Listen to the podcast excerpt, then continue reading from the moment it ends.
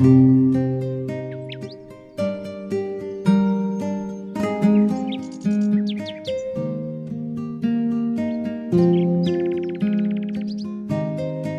lumea captivantă a cărților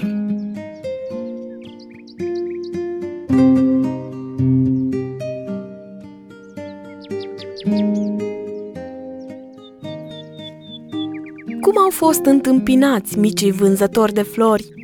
Au reușit să vândă buchetele lor ofilite? La prima casă, în emoția care îi stăpânea, ei nu observă că grădina era plină de flori. Servitoarea îi refuză categoric. La a doua casă, ei citesc un afiș, dar pe care nu prea îl înțeleg. Iată-i ajunși pe cei doi copii la ușa unei noi case. Ei sună la ușă și le deschide o doamnă în vârstă. Va cumpăra această doamnă flori de la ei? Vor vinde măcar unul în această zi? Ce activitate plăcută și neașteptată aveau să facă ei în acea după-amiază?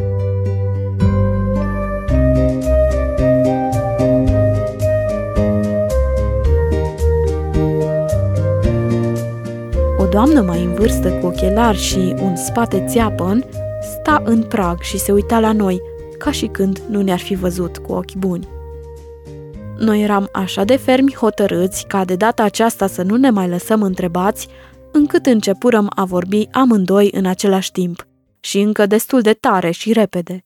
Noi am cules flori și am crezut că dumneavoastră ați dori bucuroasă să cumpărați câteva, afirma eu. Ele costă puțin, spuse Filip.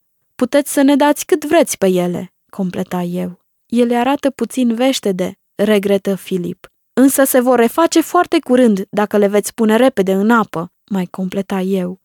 De fapt, ele sunt foarte proaspete, constată Filip. Noi le-am cules abia azi dimineață, lămuri eu.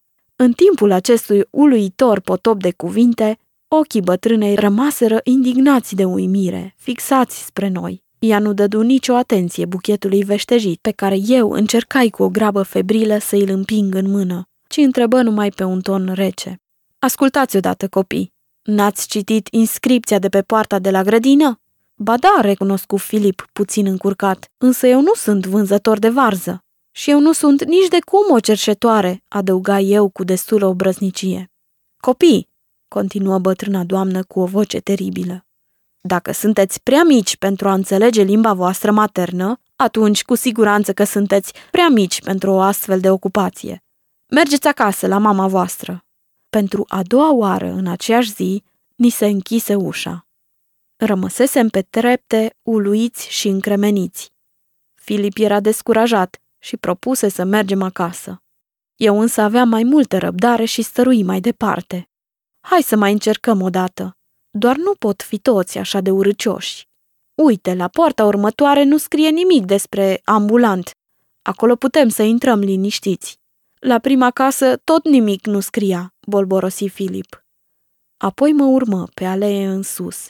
În fața noastră se întindea o minunată grădină alpină.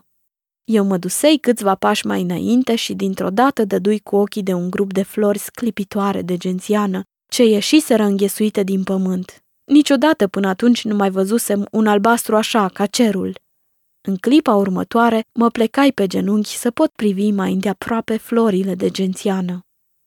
În același timp, Filip tropăia în urma mea, uitându-se la o ciocârlie ce se ridica în înaltul cerului, ca apoi să plutească nemișcată în aer. Cu capul băgat între umeri, păși mai departe. Desigur că uită tot ce era în jurul lui și se împiedică de mine, în așa fel că mă răsturnă cu picioarele în sus. Coșul cu flori se răsturnă și el, împrăștiindu-se în toate direcțiile. La toate acestea s-au mai adăugat și țipetele noastre stridente. În clipa următoare apăru un domn de după colț, care era cât pe ce să se împiedice de noi.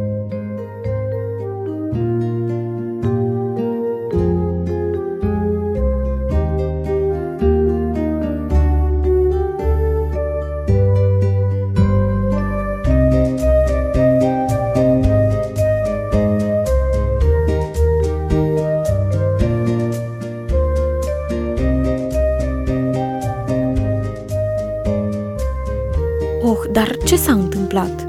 răspunse el. În timp ce noi ne desprindeam unul de altul și ne ridicam, Filip spuse, Îmi pare rău, tu ai căzut peste mine, zise eu indignată. Dar tu nu trebuia să te ghemuiești pe jos, se apără Filip. Nici tu nu trebuia să ridici nasul în aer, îl combătu eu. Ah, știi tu, eu studiam cu atenție zborul unei ciocârlii. Ascultă, acum pot să o aud, lămuri fratele meu în felul lui împăciuitor. El stătea în mijlocul drumului și asculta atent, cu fața transfigurată și mâinile împreunate. Uitase cu desăvârșire prezența străinului de statură înaltă, ce-l privea cu uimire. Te interesează păsările?" întrebă domnul dintr-o dată. Ele mă interesează foarte, foarte mult, răspunse Filip, ce se trezi ca dintr-un vis și își îndreptă cu seriozitate ochii lui albaștri către cel ce puse întrebarea. Și pe dumneavoastră la fel? Foarte, răspunse domnul. În grădina mea își au cuiburile diferite soiuri de păsări. Am să vă arăt câteva, afară de cazul că tu vrei să stai cu sora ta toată după amiaza, în mijlocul drumului. Filip sări în sus și plecă după domnul acela. Eu abandonai florile și mă luai după ei. Îi auzeam cum discutau deja despre o femelă de fazan auriu. Timp de o jumătate de oră, noi am petrecut într-o stare foarte plăcută. Filip era în al șaptelea cer.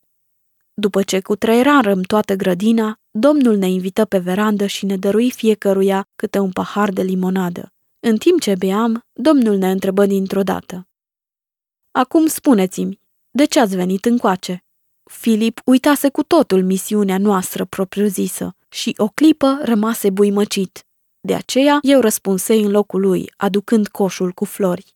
Noi am venit să vindem flori, dar ne-am împiedicat și am căzut. Doriți dumneavoastră să cumpărați ceva? El își alese trei buchete veștejite de ciuboțica cucului. Vă câștigați întreținerea în felul acesta? se interesă el pe un ton serios. O, nu, replica eu, de fapt nu. Noi dorim să câștigăm acești bani pentru un scop bine definit. De aceea ne-am gândit că am putea vinde flori. Se pare însă că nimeni nu le dorește. Fleacuri, spuse domnul. Ciuboțica cucului sunt florile mele preferate. Un miros ca acesta este de neprețuit și cu aceasta îmi strecură în mână un ban de cinci franci. Filip se făcu roșu ca focul. Puse mâna pe umărul domnului și îl asigură cu tărie. Noi dorim să vi le dăm cu plăcere, căci dumneavoastră ne-ați dăruit o după amiază așa de minunată și... și noi ne simțim foarte îndatorați. Ultimele cuvinte ieșiră de-a dreptul pripite, ca și când Filip ar fi sprăvit de citit un discurs. Eu observai o licărire amuzantă în ochii gazdei noastre, însă el spuse cu seriozitate. N-are nicio importanță. A fost o plăcere pentru mine să fac cunoștință cu voi și doresc ca sora ta să păstreze banii. Pentru un copil la vârsta ta, ai cunoștințe extraordinare despre păsări. M-aș bucura dacă ați mai venit din când în când pe la mine. Eu băgai banul imediat în buzunar, căci mi-era teamă că domnul acela ar fi putut crede cuvântul lui Filip, însă el nu o făcu. Ne conduse până la poartă, iar noi i-am strâns mâna și i-am mulțumit. În timp ce el s-a dus pe alee în sus, noi ne aflarăm din nou în stradă. Hai să mergem acasă, spuse Filip. Și mie îmi convine, consimți eu. Cinci franci nu sunt răi pentru prima zi. Mâine încercăm din nou. Filip însă nu răspunse nimic. Era prins într-un vis fericit și cobora agale pe stradă. El era în paradis.